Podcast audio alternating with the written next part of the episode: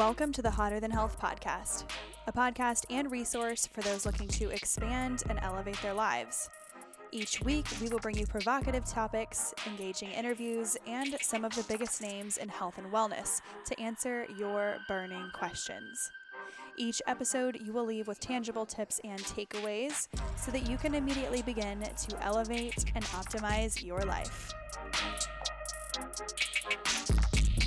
Well, and, and, and I think that's one aspect of this. But as I said, I think the uh, the the, the, thr- the thrust of this is it is becoming an industry is is is the, this new mental health treatment paradigm. Yeah, yeah. And, and I think uh, more and more people are experimenting, and more and more people um, are finding the benefits.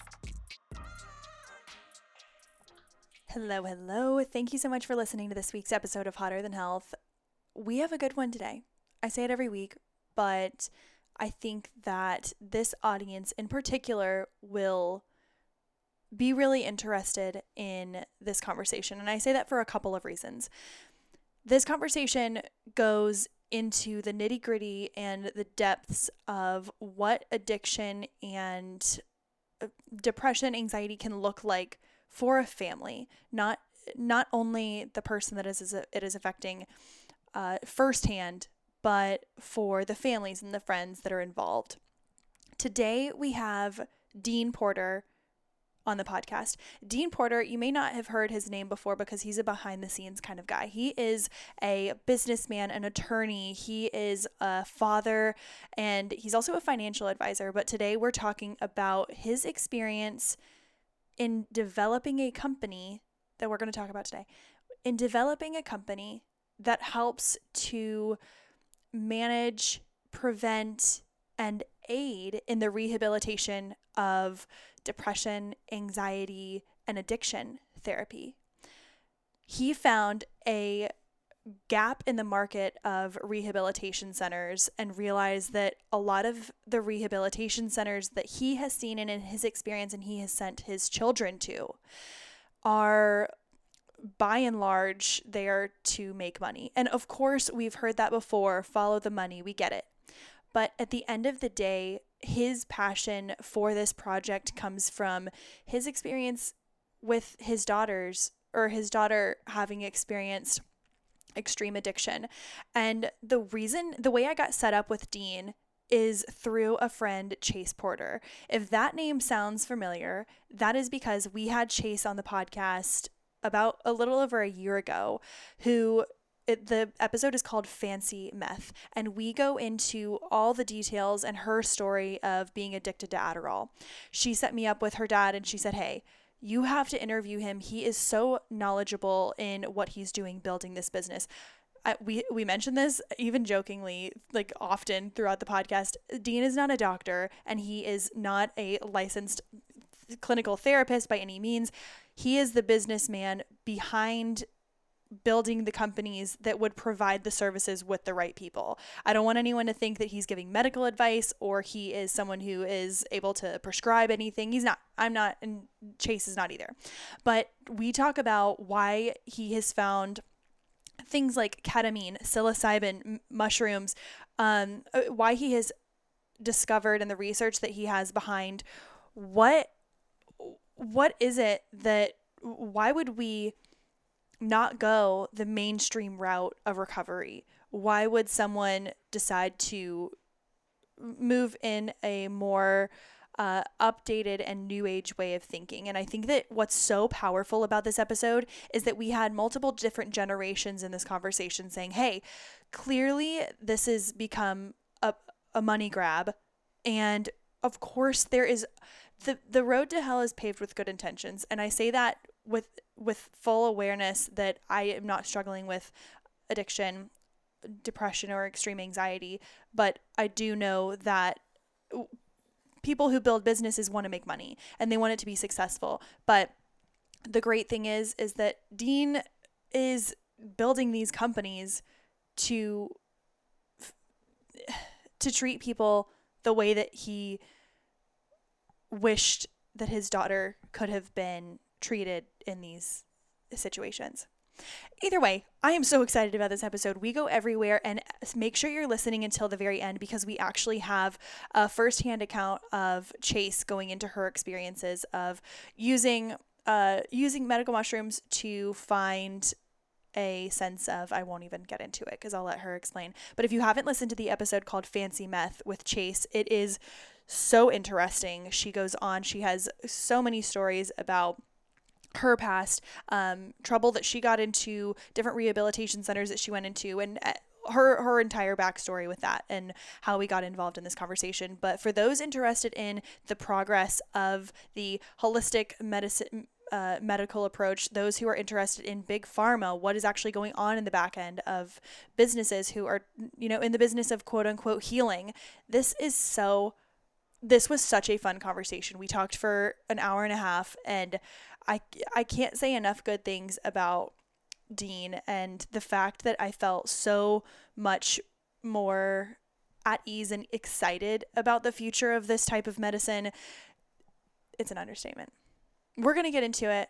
I hope everyone enjoys this episode. I know you will. If you can, it would mean the world if you would take a screenshot or share the link on your social media while you're listening. Tag myself or at Hotter Than Health podcast and let us know your thoughts so that more people can find this episode. If this is your first time listening, welcome and make sure you are subscribed on Apple Podcast, Spotify, anywhere you love to listen to podcasts. Without further ado, I am so excited to introduce to you Dean Porter. Welcome to the podcast. We're here to talk about how drugs can be good. Am I wrong? Uh, well, we could. Well, that's mostly. I just wanted to start it off with something. the uh, we're, I, oh. we're talking about, I think, how uh, psychedelics in particular can help address uh, the mental health crisis that we have in this country today. Okay, before we get into the details, who are you? Tell us about oh, yourself. Oh, geez. Uh, my name is Dean Porter, and I am I, am uh, an entrepreneur. I'm an attorney. I'm a business person. I'm a lawyer. Um, so I wear several hats and depending on what I'm doing. But they all sort of tie together at times. And um, I got into this area in particular uh, a few years ago. I, I, originally got involved in, in the, the, can, the CBD hemp space. Mm-hmm. In fact, um, I'm involved in that space uh, five about five years ago. Mm-hmm. And um, then uh, when that world sort of changed, I got involved uh, working on uh, companies that you know are doing cannabis applications. Now, as you know, a lot of the country is uh, legalizing medical cannabis and yeah. recreational cannabis, and uh, so I've got involved in some of those projects. So what happened was um, I was talking to um, uh, friends of mine, and one fellow who um, is a business person. It actually is in uh, Latin America. Uh, his name is Raymond Harari. And uh, Raymond, uh, young guy, went to Wharton. And Raymond said to me, he said, Dean, he said, um, you've got to, you've got to, you got to do psychedelics. And I said, wait a second. I mean, I'm thinking psychedelics. I'm thinking, you know, I'm going to go and you know Timothy Leary. What's, yeah. What's, what's, what's he talking about? And well, and I think it's important to address that. That's how most people would react immediately when, yes. you, when you hear, "Hey, let's do psychedelics." It's immediately you think, you know, uh, kaleid- or kaleidoscopes and different uh, shapes and colors oh, yeah. and trees talking to absolutely. you. Absolutely, absolutely. And I was sort of, and he said, he explained to me how he had set up a company in Canada, and uh, I think uh, you know funded it with some capital uh, that he did, and then he made a it was sold to a public company, and they were ketamine clinics initially. Oh, okay, okay. So these were these were uh, professionally managed ketamine clinics. I think they were under doctors were running them, and so I didn't know what ketamine was at that point. I mean, I mean, I knew of other psychedelics because I'm a child of the '60s, so yeah. LSD and other. So you know it the way that everyone seems right, to know exactly. it. Right, But then so then that's sort of that was sort of my baptism into this space. And so then, you did ketamine. Huh? I've not done. One of my, my partners has done. Oh, ketamine. Oh, okay. I'll tell okay. you about that in a second. But so I started, you know, as a business person, I said, well, "What's the opportunity?" I started to peel back the onion, and then what what struck me was is that and and and, and my partner uh, working in this project, I mean, we both have had children with addiction issues, and I think that uh, this whole addiction, mental health um, problem we have in, is really really breaking this country. I mean, it is so prevalent and it's so widespread, and I would say that virtually every family has some immediate or extended family member Mm-hmm. that has issues. Okay, and it has become a uh, a big business. I mean, right now, Yes. right now, we have what I call the rehab industrial complex. Mm. And the rehab industrial complex is you go and you you know you can write the check you or you have great insurance you send your child or your loved one to um, you know it's like going to, like going to college I mean uh, some, of my, some of my children went to the Ivy leagues of rehabs you know Mhm. and uh, Mhm. uh, one of the, one of my favorite stories was uh, one of my ch- ch- daughters uh, was at Betty Ford, and she was applying to law school, and she and I was helping her get letters together, recommendations, and she says, "Well, I've got this uh, Supreme Court, not U.S. it's a state Supreme Court justice is going to write me a reference," and I said, "Well." How do you know a state Supreme Court justice? She said, "Well, I met her in Betty Ford." it, honestly, it's very high end networking. If you, Oh my! It's if better you than go to the right place. It's better than going to Harvard. So, so, um, but what I watched was, uh, you know, situations where you go into this, you go in. It's very expensive. You know, it's a whatever you want to say. It's thirty, forty, fifty thousand dollars, and then For then how long? For a month? thirty days. Okay. Okay. And then what happens is so it's an annual. It's In- annual tuition. From oh yeah, oh yeah. Uh, but that's not where it ends because people have made like a, it's it, it. There's a business model here. There was one fellow out in California. So you started in the and you you go to a rehab and then he he has um, the aftercare. That's the step down. Yes. So now you're paying twenty five thousand dollars, and you're in this facility, you, you know, with with o- other people who are re- in recovery. And then he owned the halfway houses out uh, you know, Long Beach, Long Beach, California. So you went in, and it was like a conveyor belt. And this this guy, he got you at, at all ends. I mean, and yeah. and people are repeating all the time. And, and I believe, you know, based on what I was able to, to determine, is that the success rate, unfortunately, long term success rates for rehabs and aftercares and all these places are fairly low. They're pretty modest. I'm not saying there isn't there aren't success stories, but they're pretty modest. But Why? Why do you think, in your perspective? because they don't address the fundamental problem because the fundamental issue i'm not a doctor but i've learned enough is is you you need to rewire the brain. And that is the fundamental point. You there needs to be a paradigm shift from the model we have now which doesn't work for the most part to the rewiring of the brain. And that's where psychedelics come in. Mm. originally psychedelics you know were, were discovered uh, er, you know earlier in the 20th century and there was a lot of um, development and research and and people were really finding great success. I mean the famous actor Cary Grant i think he took 100 LSD trips you know and Oh. he says you know he swore by it. Uh, you know he had the trauma in, in his childhood and, and so and then what happened was um, during the uh, Vietnam War and the, the late 60s, early 70s, it was perceived that uh, the youth movement was anti-war and and, and and that the drugs were making people, you know, they got wind of, of the drugs. In fact, Nixon ran The for the peace love the drugs peace- yeah. time. so so Nixon's campaign was acid, amnesty, and abortion. That's how, that was his campaign against George McGovern in '72. I mean, Oh. acid became part of the slogan for Nixon's reelection campaign Wow. The result was, unfortunately, is that that led to the, the rescheduling of these drugs. So, so uh, the DEA, the drug enforcement at the federal level, has a schedule where they put drugs. So there's and- the worst, you know, in terms of prohibition is schedule, you know, you know, schedule one Mm. heroin Okay. on that. So it's they so they what they did is they put psychedelics back like it's heroin, and that became illegal So all of so the they research made it grade A top choice meat for the federal government to. Okay, okay. that so that at that point in time, so that stopped the research.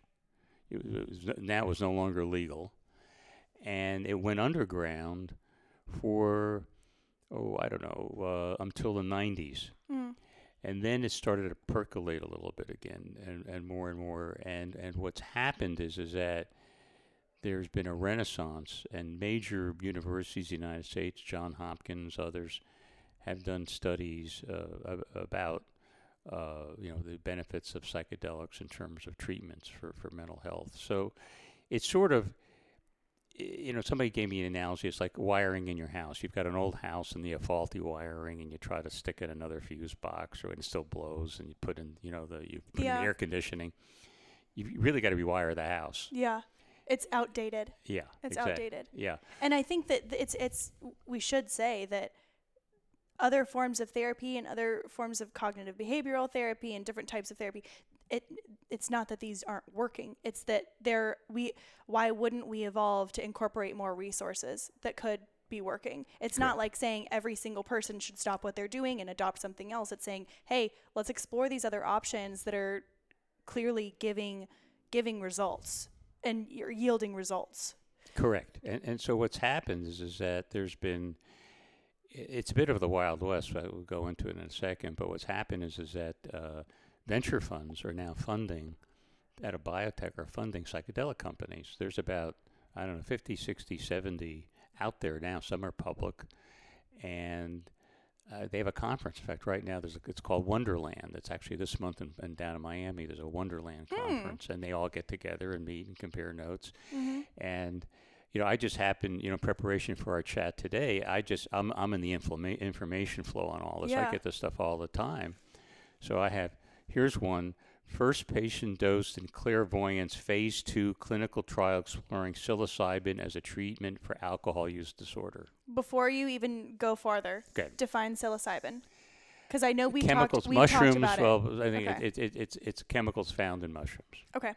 Okay, it's a chemical. And here's another one, Awakn.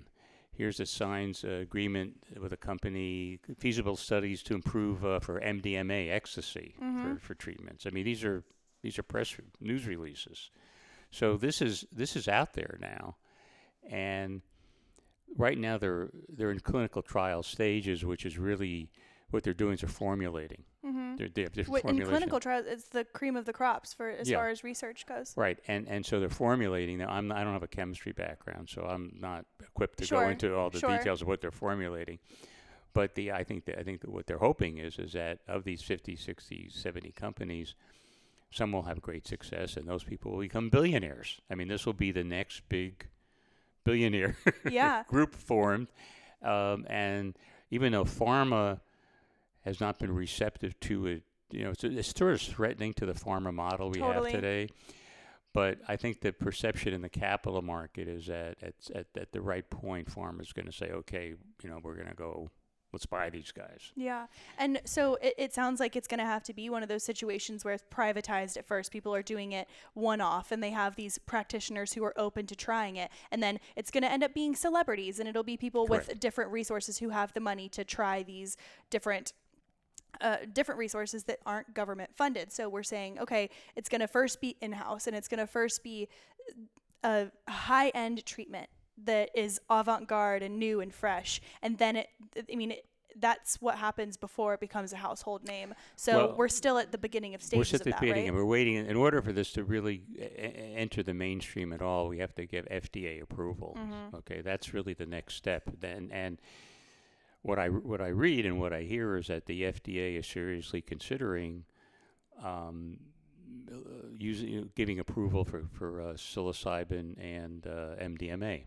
Mhm. Um, now that'll be under be under there's an entity called MAPS. It'll be very strict protocols and how it's used and how it's prescribed and Yeah. who's, who can do it. But it'll be the it'll be a, a breakthrough once the FDA does that. Right now, ketamine although is legal because it's a it's it's a horse anesthetic and it's used for anesthesia I see billboards for ketamine. yeah, and we'll talk. Let's talk about that in a second. But ketamine is an anesthetic, and people give it in hospitals. I mean, so what they found though it, it mimics and it has similar properties to a psychedelic. It's technically not a, from Yeah. a chemical point of view, it's technically not a psychedelic, but it has uh, many of the same impacts of a psychedelic. Okay. Now, we're, we're, where I've gotten into this space is we are in the process of uh, setting up a company to do uh, psychiatric managed ketamine clinics. Mm. Um, and right now, you can go and do uh, drip clinics. If you go to different parts of the country, it depends. So we're here in the South, so you don't see as much of this. You see some of it. But if you go out west, if you go to Colorado, if you go to Oregon, California, New York, you'll see a lot more activity with ketamine right now, which Mhm. which is technically legal. And right now, you can go in and you know do telehealth. You can do it. You can Yeah. do shamans. Will you know? That's what I'm thinking is I hear all these people saying, "Hey, you know, I went into the woods for 6 days and I threw up and uh, shit my brains out and now Yeah. I feel like I've completely I'm a whole new person, I- ego death, all this different Right. stuff." And so you go in and you uh, but I also think that it's gotten to a point where I feel like ayahuasca at least specifically has has hit this wall of now it's not being taken seriously. So they almost have to change the wording behind ayahuasca. yes. You know what I mean? Yes. And so w- before we keep talking about that, when we are discussing, because this is not a small, this is an epidemic of the mental health crisis, addiction, opioids. What is your tie? You you touched on the fact that you've had to send children through rehabilitation centers and you've had to go through you know it's not just oh someone has a problem send them away. It's it's never like that. There's a huge journey that goes on between in relationships before you it, so to start a company like this you ha- oh, let's talk about your why because the whole reason you and I are even speaking today is because of your daughter Chase Porter Correct. who if you haven't listened to the episode on Hotter Than Health it's called it's called Fancy Meth Thank you for reminding me. It's called Fancy Meth, and it's the Adderall episode where we talked about Chase going to several different rehabilitation rehabilitation centers, but also just the ins and outs of what was going on through her mind at the time of understanding her addiction. What has your experience been involving mental health and the people that you've been surrounded with in your life and yourself? Right. well, I think that that you know Chase, um, yeah, Chase uh, dropped acid. I mean, she did not not under my my auspices, but she you know she she learned about this and she took LSD Uh huh. and she found it to be life changing. Uh huh. You know, Because uh, for those who don't know, the fancy meth episode was talking about the addiction to Adderall, right? and it was which is unspoken and huge in anyone you talk to either takes Adderall recreationally, has has it accessible to them, knows someone who does. It's not a hidden crime. But so talk about the life changing. How how do first how does one come into access with acid to the point where you know how much to take in order for it to Well, be beneficial? Well, that's a good question. That that that's a good question, and that goes back to a little bit. I know I'm I'm coming back to. But we'll come I'm- we'll come back we'll to come- it. But but one of the things that what I'm focused on is the proper supervision and management of these psychedelics as they're being used. Uh, i- you know, I think that the problem is is that because it's sort of the wild west, you have to be very careful um, if it's not managed. Uh, where you're getting this, where you're getting the product, uh, you know, it's illegal in most places. Okay, so you have to, be, you know, so those people who want to do that, that's that they have to make sure that they're getting, they're not getting some poison of some Yeah. sort. And then the other issue is, you know, who, you know, who's managing it, who, who's, you know, who, who's on top of it, and and uh, you know, our our belief is that it needs to be, you know, a doctor, a psychiatric practitioner who's incorporate he or she is incorporating the array of psychedelics, you know, where they're available um, in in the psychiatric practice. Um, there is danger. I mean, you know, you're, you're on a trip and you can have a bad trip, and if you don't have the right environment and the right people around you, it could be bad. I Mhm. mean, so it, it, there's a risk here, and that's why um, and, uh, it's our belief that it has to be properly, you know, managed and monitored. Otherwise, there's you could have problems. Yeah. And when you are talking about having this in a controlled environment, can you walk us through exactly? Let's say I'm a patient. I say, Mr. Dean Porter, I, I want to come to what, Co- Copus Mentis. Compass mentis. Okay, Compass well, our, mentis. our Okay, well, well, it. We're not. We're. I'm not the doctor, but the Uh, compa- Fair enough. But if I if I go to a doctor who has practiced this, what does that process look like? Well, I like, think first it, of all, is it intravenous? Is Oh, it yes, yes. There, there's an, it's an infusion, okay? and typically, what would happen is you would find a doctor who um, would prescribe and use psychedelics where legal in in their practice. Okay? Mm-hmm. In their practice, they're not saying, "Here's a baggie, go home, have some Correct. fun." Okay. Correct. No, it's in their practice. It's all part of psychotherapy, Mm-hmm.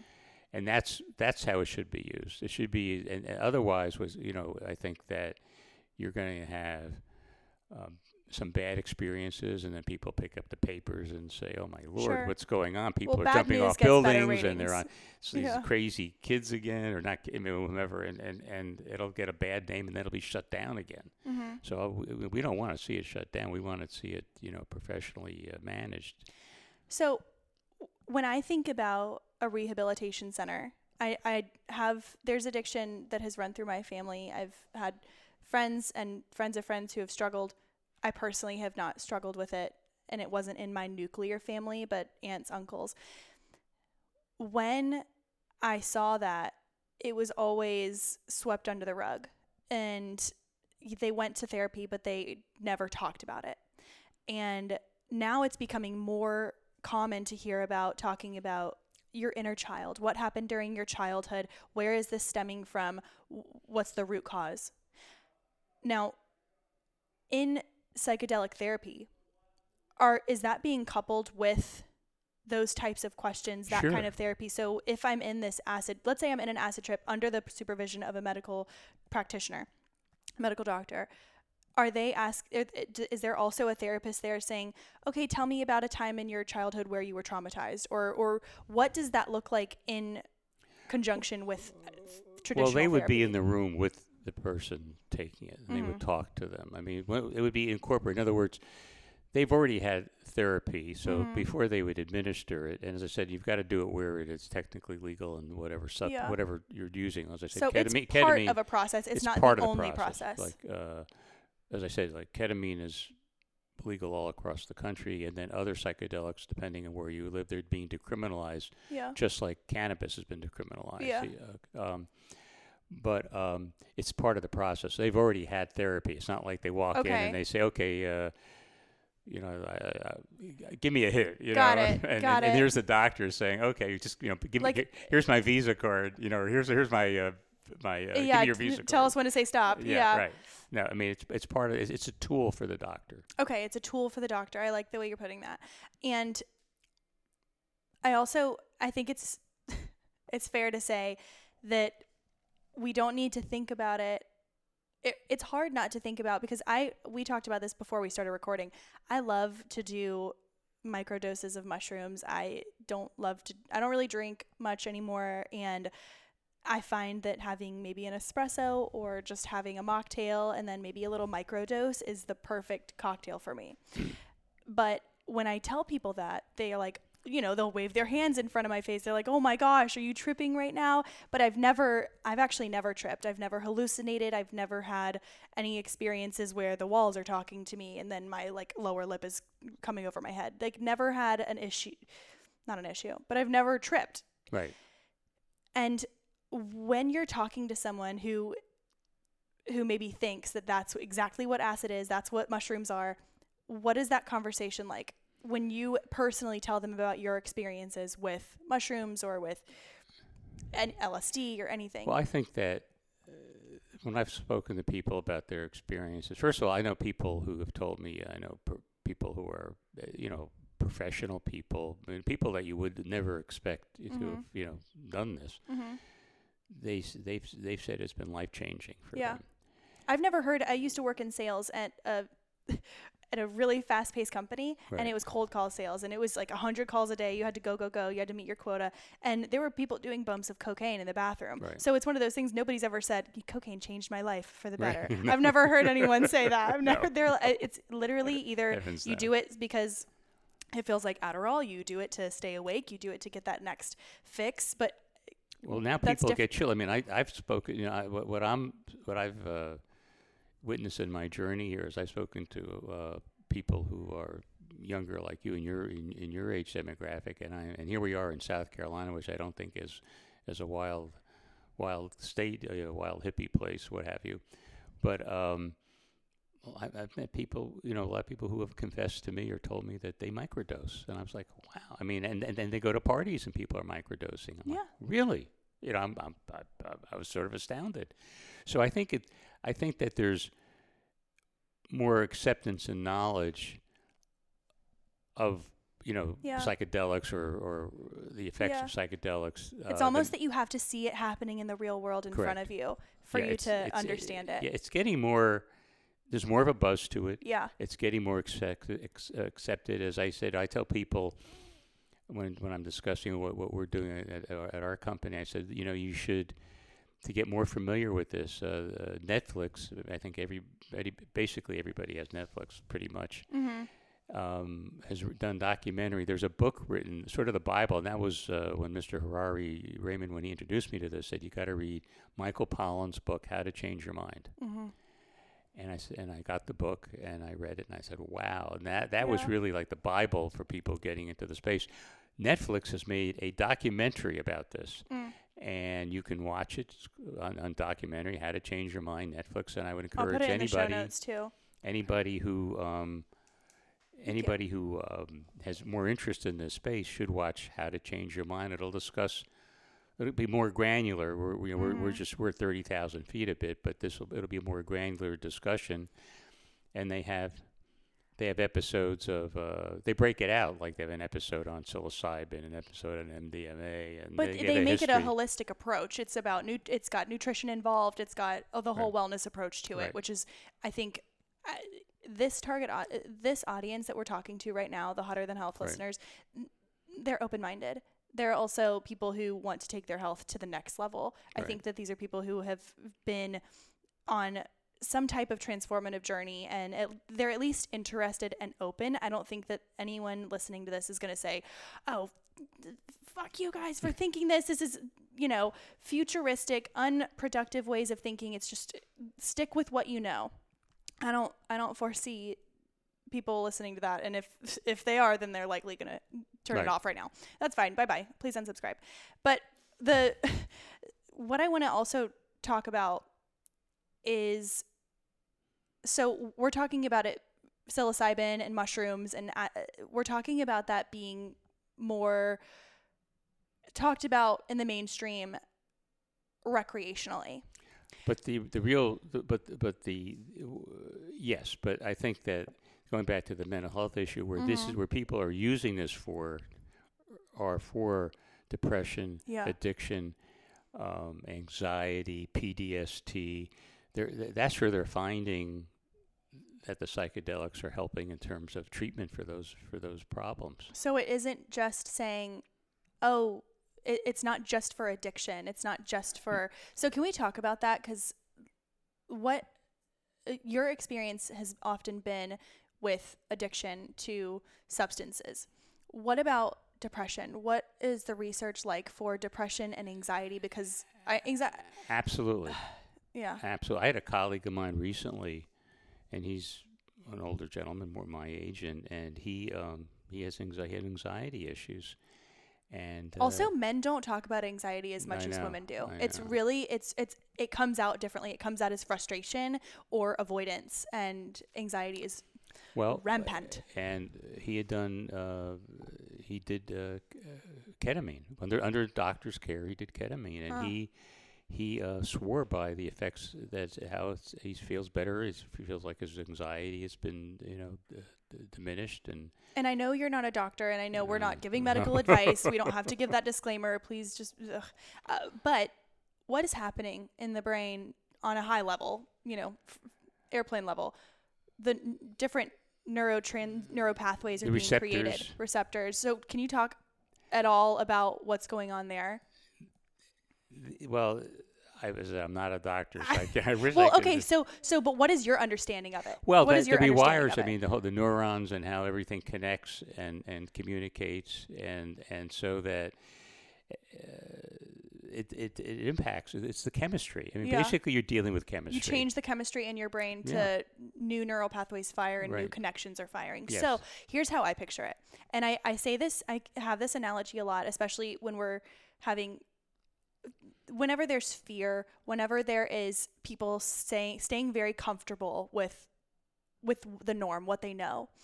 I always say if you look at it like a, have you ever been to a horse arena or somewhere where they're doing show horses or uh, there's the big sand circle that the horses will Right. trot around.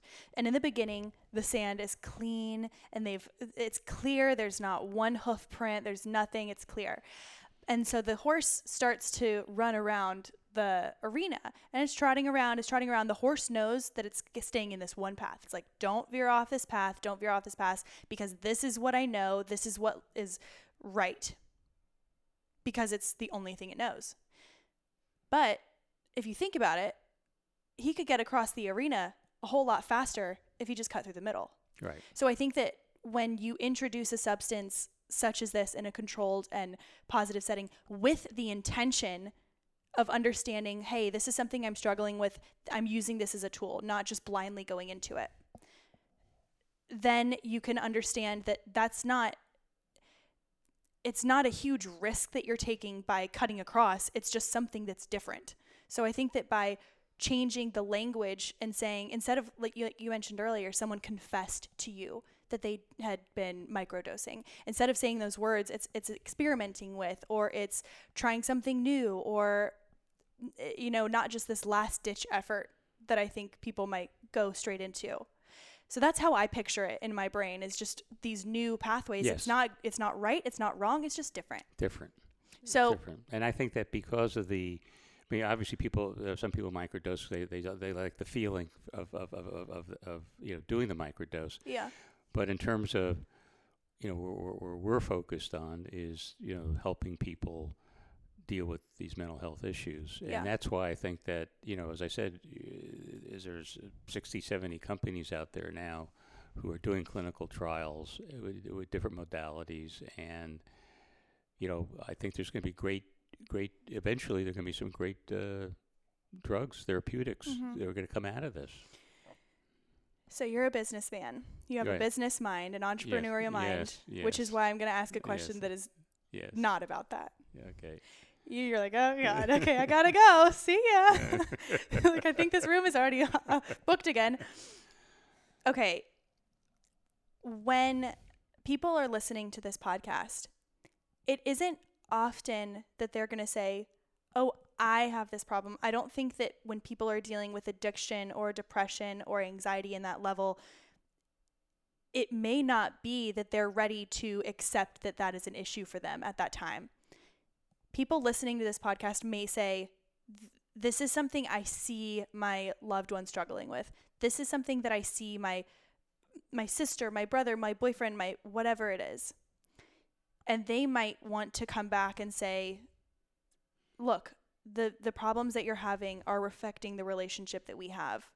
Or I want to help you, but you have to help yourself first when you were experiencing the trauma and the day-to-day living of being around people with addiction what was that like for you because i want you to paint the picture of what was going on because you're the kind of person who's going to come to the people who are having problems It's awful. I mean, for the for the family members, it's uh, it's at a it's it, it it's uh, emotionally and financially uh, devastating. I mean, uh, and and it's uh, you know I was I was uh, saying to somebody, you know, it's almost like having a uh, you know a uh, a quasi special needs child. You know, if you had a special needs child and they're young, and you say, okay, um, you deal, you know, fam- families deal with it, make make uh, arrangements, and they, they know how to live their lives forward. A lot of times, you don't see these problems until th- these are people who are in young adulthood. They manifest slowly over slowly time. over. So now they're not babies. They're they're you know 18 20 25 30 35 years old you know and and all of a sudden now they are going through all this pain this trauma this dysfunction and um you know it's it's it's, it's tough it's and very seeing tough your child go through that, Oh. I can't imagine. oh it's awful Yeah, it's awful I know. And hearing the stories that Chase told us on the podcast Right. that she was on, it sounds like her family was nothing more than supportive. So that's we try we look we did the best that's only all do- you can do is you can you only can do, do. your you best. You can only do your best, and then, but then there's a point where you have to detach as well. Otherwise, you get you get uh, devoured as well by the disease. It is a disease, and you and it, it says there's a point where you have to sort of protect yourself as well. But what did that look like for you when you had to take steps to put um, boundaries it's up? hard because then um, you you know any if you go to any therapist and we've been we've been to, to therapy for this um, and they tell you you know you've got to detach and they've got to you know they may fall on their feet and what have you and it's very difficult to watch your child you know in, in a world where if you go out today with opiates and you or Adderall and Mm, you have fentanyl out there I mean look at all the young people are are dying from overdoses because of fentanyl it's like you know all the on the street I was listening released. to a Joe Rogan episode the other day, and that someone shared with me, and they said that from age 19 to 40, the number one killer in the U.S. right now is fentanyl. Mm. And I know that's a very specific 19 to 40 age. And also, don't quote me on this. This is hearsay. This is just from Right. what I heard. But the fact that that's even an option right now, and the fact of the matter is, is that people are dying when they they weren't trying to harm themselves. They No. they didn't even know They that didn't they know. were they had no idea. And they didn't know.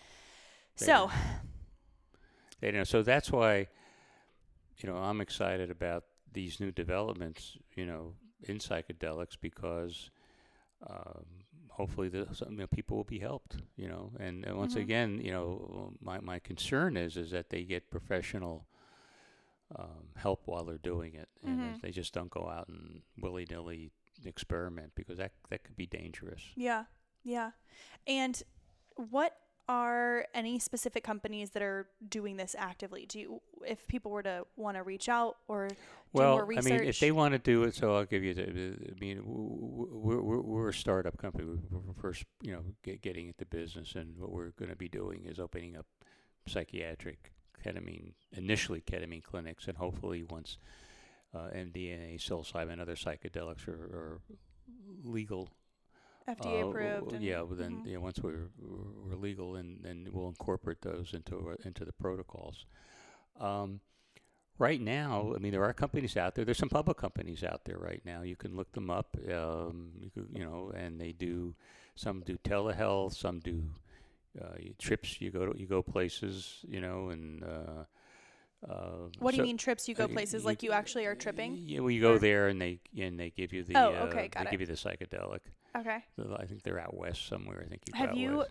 I know it's hard to say. ha- What has your personal experience been? Have you, you know, bounced off, gone off the walls with these kinds of things? Have you experimented with? I have not. No, I have not Okay. done that.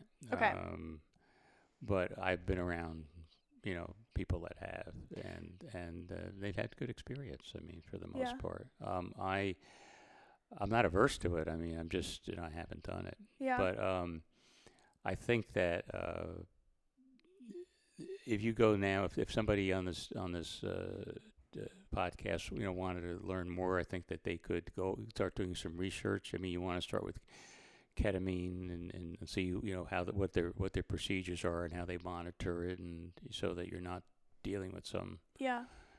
you know, shaman who, you know, Who's not certified or doesn't know does what they're not yeah. certified or what have you. I mean, you really want to do your homework, but Mhm. um, uh, you know, they even had a TV show with uh, not a, a, uh Hulu had a, Nicole Kidman, Nine Perfect Strangers. It was so good. Right? It was one of my favorite shows. There you go, right? Not only I was like, I would d- fine, lie to me. Like, that's fine. I want to go.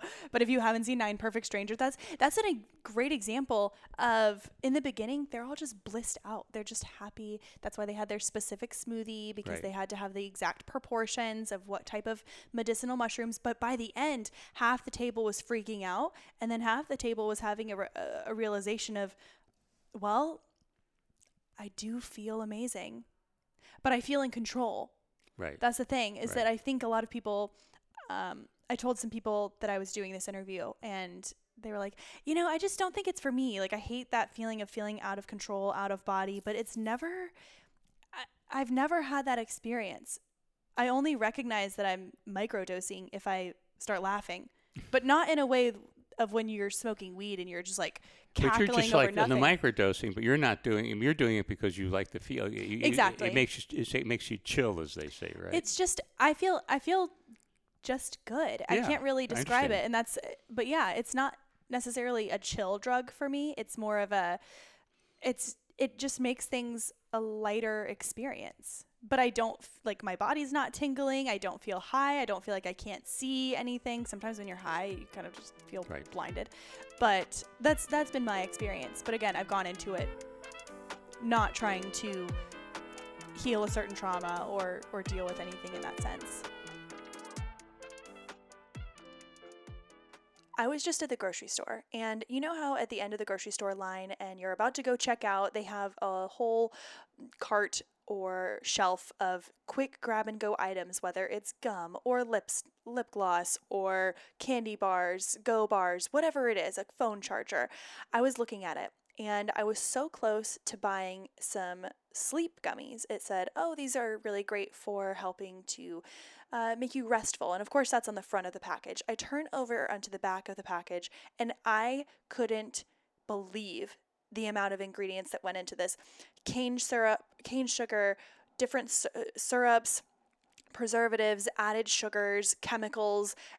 uh, Solvents, stabilizers, emulsifiers. There were so many ingredients on there that I was so overwhelmed. I immediately put it back and I thought, this is bullshit. The fact that the beginning of this the front of this package is saying, "Oh, eat me. I'm so healthy. I'll help you rest at the end of the night." And then you some most people don't even turn the packaging over.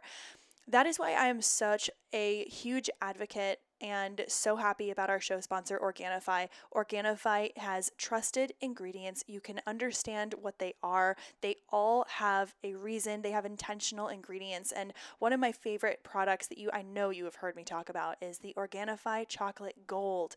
They also have a new pumpkin spice flavor that comes out just seasonally, so make sure you check that out on their website. But any of the gold products are there really to help support reduce inflammation as well as support relaxation and even things like hormonal balance. So it's one of those things where at the end of the night I like to have that sweet treat. I like to have my chocolatey elixir, but without guilt, without a blood sugar crash, I don't need to be wired at the end of my snack. And that is why I absolutely love heating up a cup of the chocolate gold. I'll do a little coconut milk if I want it to be thicker, but typically I will do some sort of hot water. I love these products. They are sweet, they are creamy, they last they will last you 2 months. I bet you anything if you buy a tub of this, it will last you 2 months. People think, "Oh, well I run out really quick." No, do half of a scoop in a large mug and you are good to go. I promise me it will help you with your sugar cravings. It will help you rest and relax and you will love the ingredients. All organic all the time. Thank you so much, Organifi, for sponsoring this podcast and for providing me with honestly my favorite supplements. I cannot tell you enough how much I love these products. You can go to organifi.com backslash HTH. Use the code HTH for 20% off. If you click on the na- links in my show notes for this episode or on anywhere on my Instagram that I post about Organifi, you will get 20% off just for using the code HTH. Again, check out any of the Organifi Gold products, the protein, the probiotics, anything, you will love it. Thank you so much. Organifi.com backslash HTH. Now let's get back to the episode. Well, and, and, and I think that's one aspect of this. But as I Mhm. said, I think the uh, the the the, thr- the thrust of this in, is it is becoming an industry is is um, is uh, this new mental health treatment paradigm. Yeah. Yeah. And and I think uh, more and more people are experimenting, and more and more people um, are finding the benefits to it, and and as the uh, the regulatory bodies start accepting it more and more, I think that there's a whole, you know, it started with the cannabis, you know, but there's a much more willingness now to look at these alternative treatments Mm-hmm. than there were 10, 20 years ago. It's Mhm. not whacked out. It's not crazy anymore. So obviously, some people are going to be hesitant, and that's fine. I mean, as I Mhm. said, this should only be done with proper due diligence and proper uh, medical uh, supervision. Yeah. But um, I think that uh, in the not too distant future, as I said, I'm expecting. Once again, I don't have an inside track, but I'm expecting the FDA to, you know, not not too long, you know, uh, give its imprimatur for uh, ecstasy and MDMA and, and psilocybin, and and that'll be that'll be a game changer. the fact that I mean there are different drugs out there that I talked to a friend the other day who's one of her close relatives is addicted to heroin, but she or was addicted to heroin and now she takes I don't remember the name of the drug, but what is it? Suboxone. Yeah, the synthetic form of heroin or or methadone. something along those lines, methadone or one of these. And I'm not probably misspeaking here, but she has to take it. She has to go to a space every week and get the exact amount because it's the exact amount that she needs to not have extreme withdrawals. And and if those types of things are legalized, uh, can we also touch on the fact that I mean, we we're talking about this going back to uh, being a different type of therapy and helping to re repave neural pathways and restructure neural pathways. People are still using alcohol every single Mm. day as a form of therapy, and I don't think that it's fair to say I'm that why is alcohol legal when we have people dying of drunk driving accidents, but yet we have to prove Correct. every single day that something that could actually elevate your state, mood, and not affect you in certain ways? Again, I'm not a doctor. I'm not a little. Sh- anyways, but we have alcohol. Yes, there are people who use alcohol the way that I use They you know mushrooms. And there, It's it's a fun, it's a fine Right. situation. You're doing it socially, whatever. But then there, on the other side of things, it's another addiction that is so easily accessible. I was walking past an apartment on my way here, and two kids who looked to be the age of 16, who like I don't know, they were making a TikTok, and there was cases of Trulies and six packs. It's it's not even a question in society. It's just you drink. It's just what it is, and there are more times than not that people use alcohol as as a habit as a way to self-medicate self-regulate emotions find confidence find bravery find whatever it is and it ends up digging an even bigger ditch but the people who tell me that they think that microdosing and stuff like that is crazy are also the people having a glass of wine every single night Oh yeah. every single fucking night At and i'm like at least one glass. it's affecting your sleep it's affecting your skin. And here i'm not trying to be on a high horse. It's not like i'm not going to drink again. I love i appreciate alcohol. I absolutely do but i'm also not blind to the like i'm self-aware enough to know that i'm not it, I, I do think that I use it in a healthy way, and I know that there are some people out there who can't, Uh, and it's just interesting. Yeah, But we have we have you know uh, we talk about medical cannabis for an issue. I mean, there's a lot, lot of benefit. Uh, you know, that, that's why all these states have legalized medical cannabis initially because South Carolina, what are you doing? well, I've sort of been perfectly involved with that. We uh, we had hoped to have it passed in the last legislative session, and uh, the the uh, law and order faction here is vehemently against it. It is uh, they. I, I told somebody I said I think they saw the movie Reefer Madness and thought it was a documentary. Um, It's like seeing the zombie apocalypse yeah, and right, thinking that right. it's they uh, are just vehement and they they basically. Uh, All right, who do we need to get in office? What Hmm? is it? What does the name rhyme with? And then who do we need to get in office for us to have? I don't know. I mean, Just- I think it's a generational thing for politics. I mean, we yeah. have we have an election coming up here shortly. I mean, the we have a young. I voted yesterday. running Everyone for governor. Go vote. If you're Yeah. listening to this podcast, you have enough. You have an iPhone, and I go vote.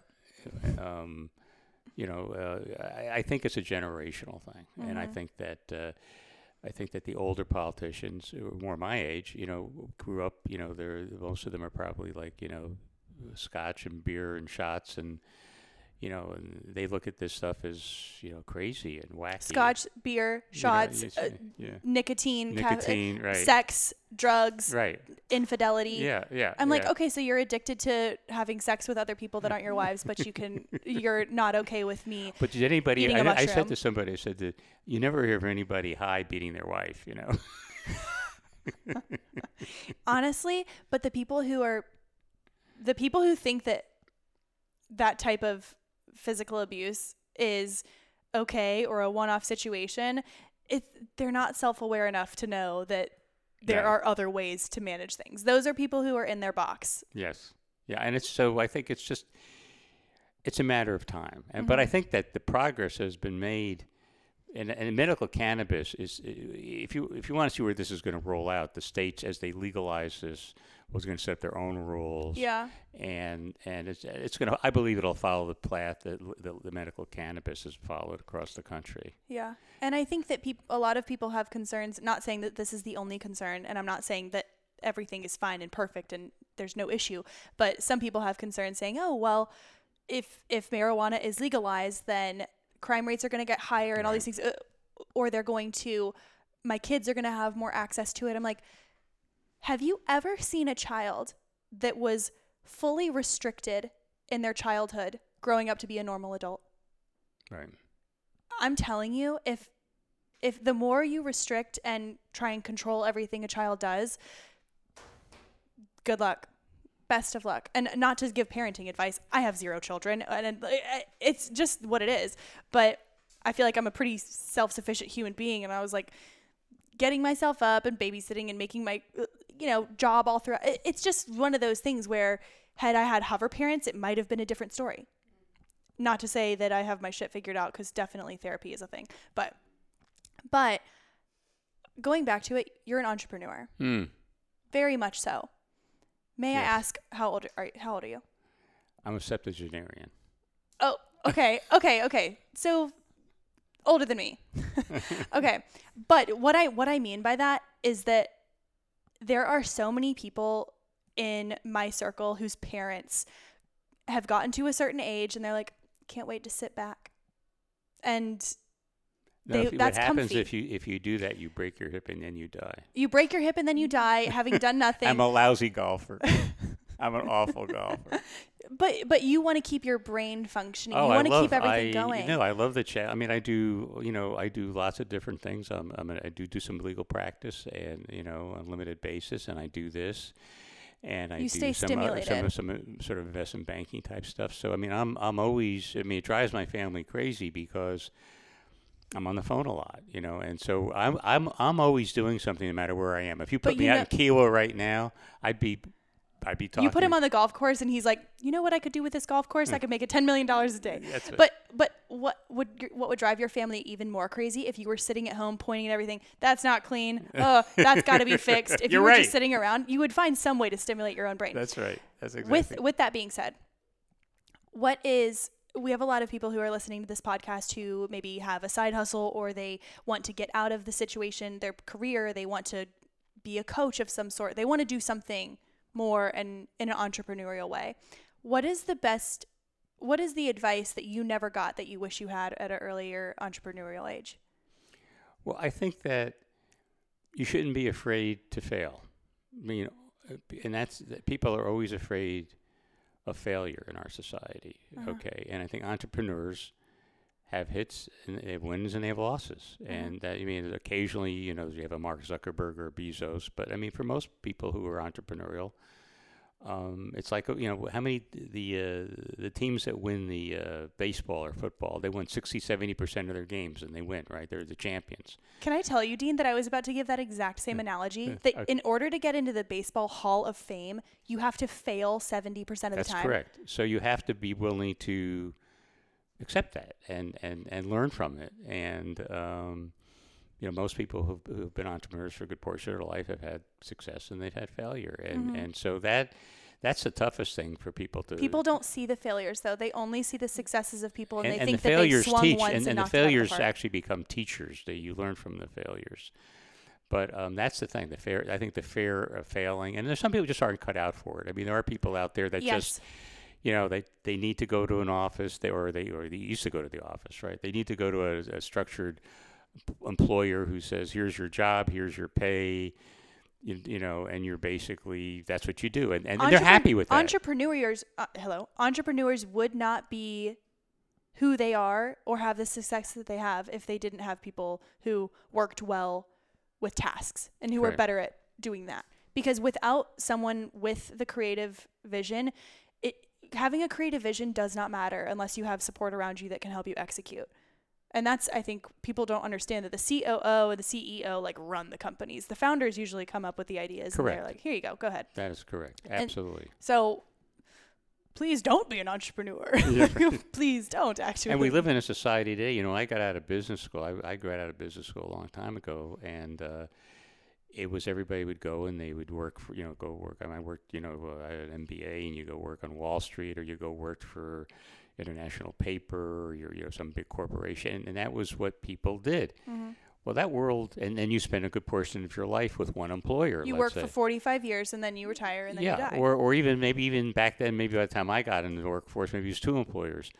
That's not the case anymore. Everybody basically has to learn that they they are their own employer in a sense. They have to Yeah. they have to assume that when they do a job or whatever that that's not a lifetime career, and they have to build their network, build their social skills, build their expertise, and and and, and figure out what their next opportunity is because. Uh, that company could be bought. I Yeah. mean, right now, Twitter's firing half the people at Twitter, right? Mhm. Musk comes in, he's firing half the people. I don't, I'm sure they didn't expect to be fired, those people this weekend, right? I bet they, hopefully, they expected the unexpected. Hopefully. Yeah. But with all that being said, if that's your one piece of advice, what has been, what are your top three priorities in life right now? Oh, boy. That's a heavy question. I thought about that, Eliza. Take your time. Uh, um, I'll wait. Well, I need to relax more. So um, I mean, I need to. I'm working on my tennis right now a little bit, and uh, I need to uh, get back and do a little more recreational fun sports. So, mental health. mental health. That's that's a form of mental health. Um, you know, helping my children get on in life, and you know they've they've had issues, and I want to be able to uh, know when I leave this earth that they are self-sufficient and in a good place, right? Mhm. and um, I want to keep working on my projects, you know, as I am now. I love it. I think that's you know what Chase recommended that I interview. She's like, he's a really cool teacher, and uh, I can tell you for a fact that every single day of the week I get either an email or something saying you got to have this person on, you got to have this person on, and not to say that they're not all Right. amazing, but you don't have time for everyone, Right. and also you kind of have to have that gut feeling. And I just remember the conversation I had with Chase. I was like, this shit was good. it's like sh- very open, just open. That's all anyone wants. And that's why it's been such a successful episode even now. And I'm just so happy that you had Well, thank you, Les. Taking I, the I- time, I, so- I, have enjoyed this, and uh, if any, you know, I'm going to give them your your email, Chase. If anybody has any other questions Yeah. or interested in the business of psychedelics, whatever, or just business in general. I feel like you just- ask the questions. Well, anyway, it's Chase Porter 1989 at Gmail. we'll put that in the show notes too. Chase. Pardon. Facer Chaser on Instagram. Facer is- Chaser on Instagram or Chase Porter 1989 at Gmail, Dean, what's your TikTok? and we'll throw in a bl- we'll throw in a blender. What I'm sorry. We'll throw in a blender. What the heck? What um Chase, is there anything that I missed that you wanted to cover that you think is important for us to know? And by the way, Chase has been here this whole time and she has facilitated the entire interview and I would like to hire you if I could afford you. But what questions one thing I have to forget, I have to add. I'm sorry. I just read coming just as we met here. Uh, they are voting on uh, in uh, Colorado now to have doctors supervise uh, prescribing psychedelics for treatment in Colorado. There's a referendum on the Colorado ballot on Tuesday coming up. We have listeners in Colorado. I think it's number 122, referendum 122, I believe it is, will, will legalize doctors and, and other certified people prescribe using psychedelics for treatments. Oh, cool. So it's it's, It's on the ballot. That's cool. On the ballot. That's Sorry, cool. wanted to add that. I love that. I would I would like to add something, Okay, what would you like to add? but it's it's more about uh, it's like just a two minute. It would just be like what it did two in two minutes, like what it did to me. I don't know if that we have time for that. Yeah, can we switch headsets? And I won't even pause this. I just want you to because I think that it's important to hear. I'm sweating so like. Do you? s- Hello. Don't even worry about it. Oh well, thank you. Okay, are we good? So we're still recording, Okay. but introduce have to put yourself. this in, but- People, you can sit. You can I- hang. I Oh no, you can sit. squatting. Um, yeah. Dave, Just don't real leave. quick. Just real quick. Just Dave, leave this in. Leave this in.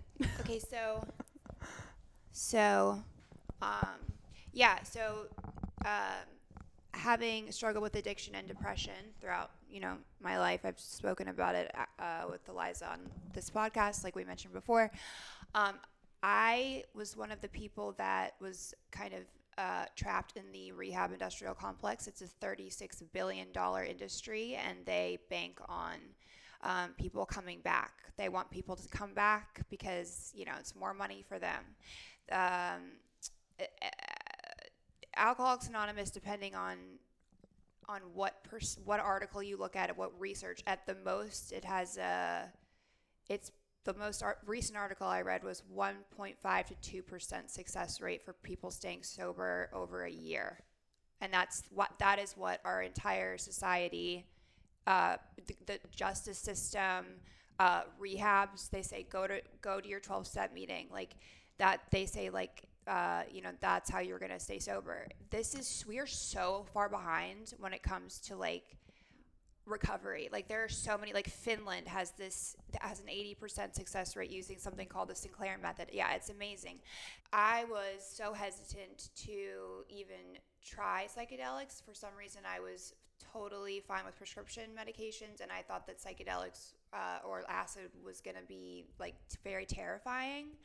And my experience, I, I, and I, this is why I wanted to say something, is because um, it was by far the most profound experience of my entire life. Like, and I say that the thing that that these drugs do is that they they rewire your brain. So there's there's you know there's synapses that aren't connected, and they have to like tripping acid kind of connects the neurons or the the neural pathways that haven't been connected and really can't be connected any other way.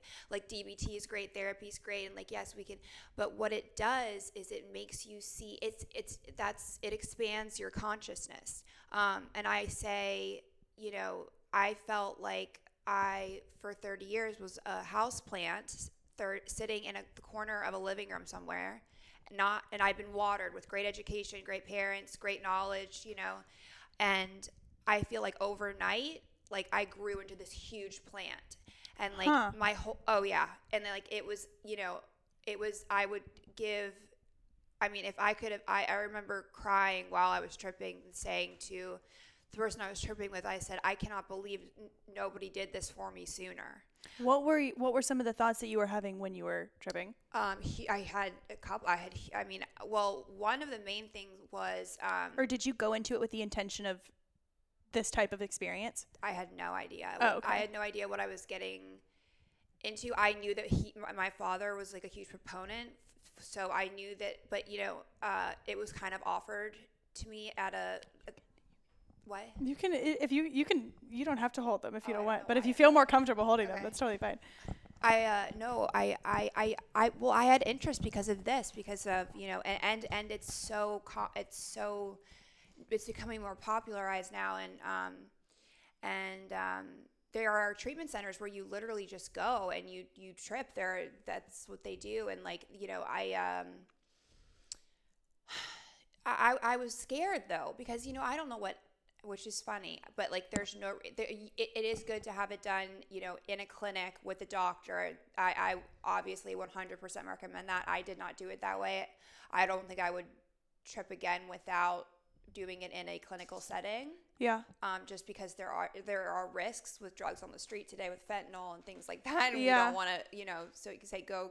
But you had your own experience. Yeah. yeah i had my own experience but um the thing that really opened the one thing i recall having like that was so profound i i, I remember thinking um that i had used that i hadn't been using my mind for so many years i had been because you know i worked in beauty a lot and i like fashion and like i've had you know i've had a, the wealthy boyfriends and the- Sure. the, the old Oh, yeah. yeah Listen to that episode. Fancy yeah math, guys. sorry that's yeah so anyway i've used i've sat in salons you know getting my hair extensions eyelash extensions Yeah. nails done all that stuff but then like i realized that i was not like I have a great brain and I was I realized that like I had spent all of this time and women waste all of this time spending you know like hours like just you know thinking about what the male gaze is and like you know thinking about that their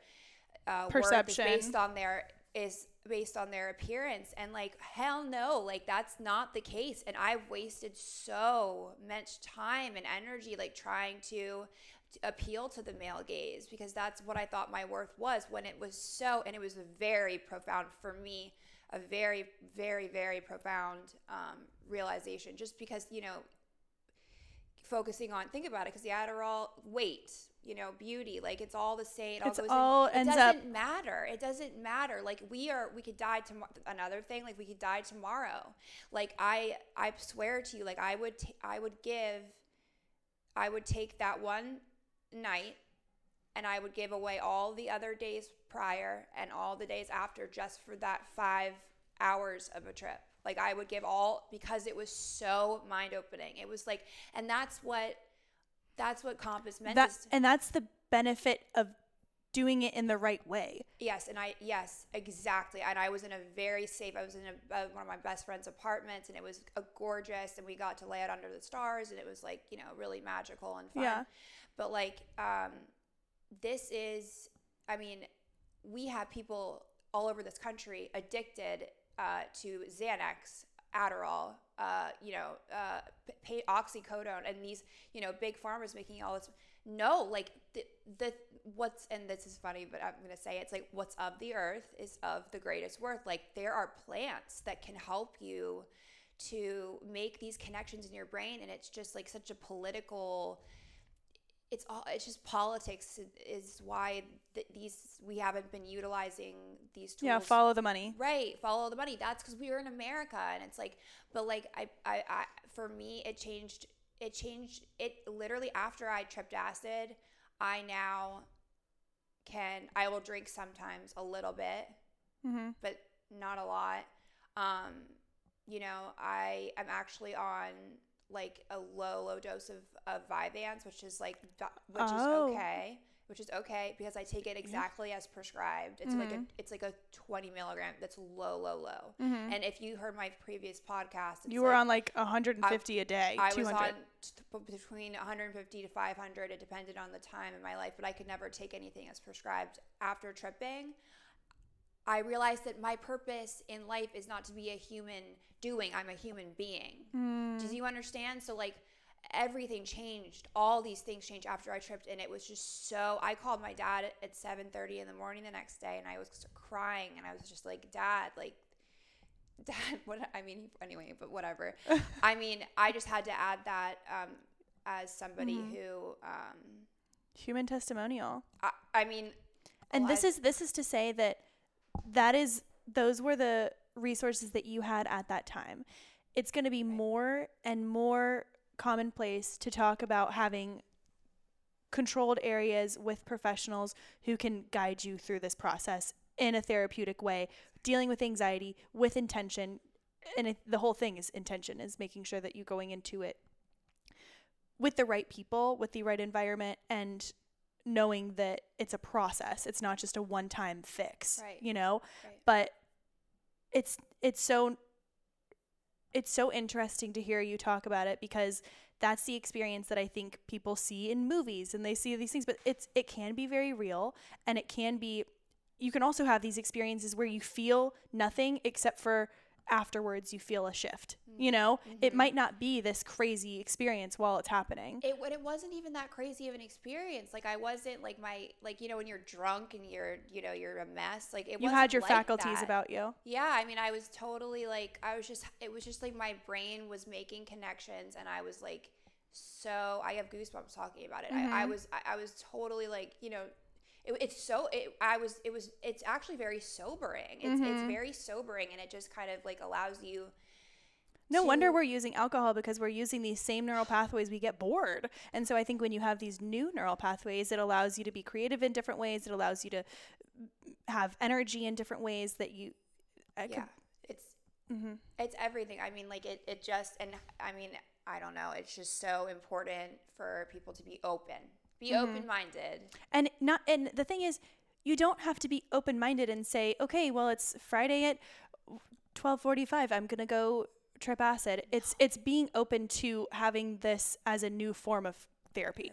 exactly it's it's not a matter of the conversation isn't saying are psychedelics good or bad it's can they be used in a way that can have benefits in therapy. Yes exactly. And and, So and cool. they can and the world is coming to realize that and that's what my dad is working on and i just like love him so much for doing it. Well we're going to have the information in the show notes and where can people find you? What's the best email and instagram for people to message you if they have questions?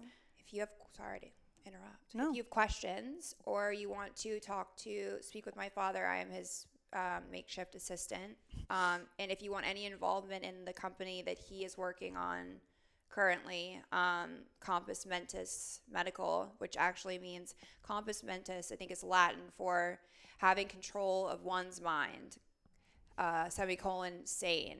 So I love that. But anyway, if you want any involvement in the business or you want to speak to me or my father, Dean Porter, you can reach um, me uh, on Instagram at Facer Chaser, F A C E R C H A S E R. And my email is chaseporter1989 at gmail.com. We would love to hear from you.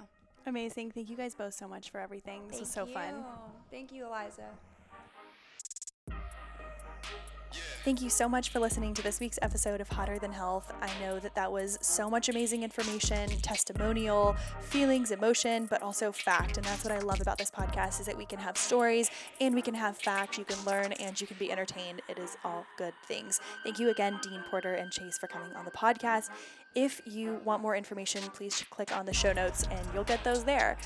And also, if you haven't already done so, the freest, easiest, simplest, quickest way to support the podcast is by heading to Apple Podcast, clicking follow, scrolling down, and giving us five stars. If you gave us five stars, but then you have an extra 10 seconds, leave us a review. Let us know your favorite part of this episode or just what you like about Hotter Than Health in general. I would appreciate it. It is like, or it is seen, it is felt, it is really appreciated.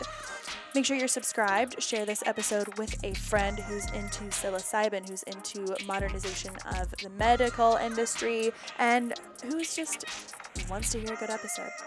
Thank you so much for listening. We will be back with another bomb ass episode next Thursday.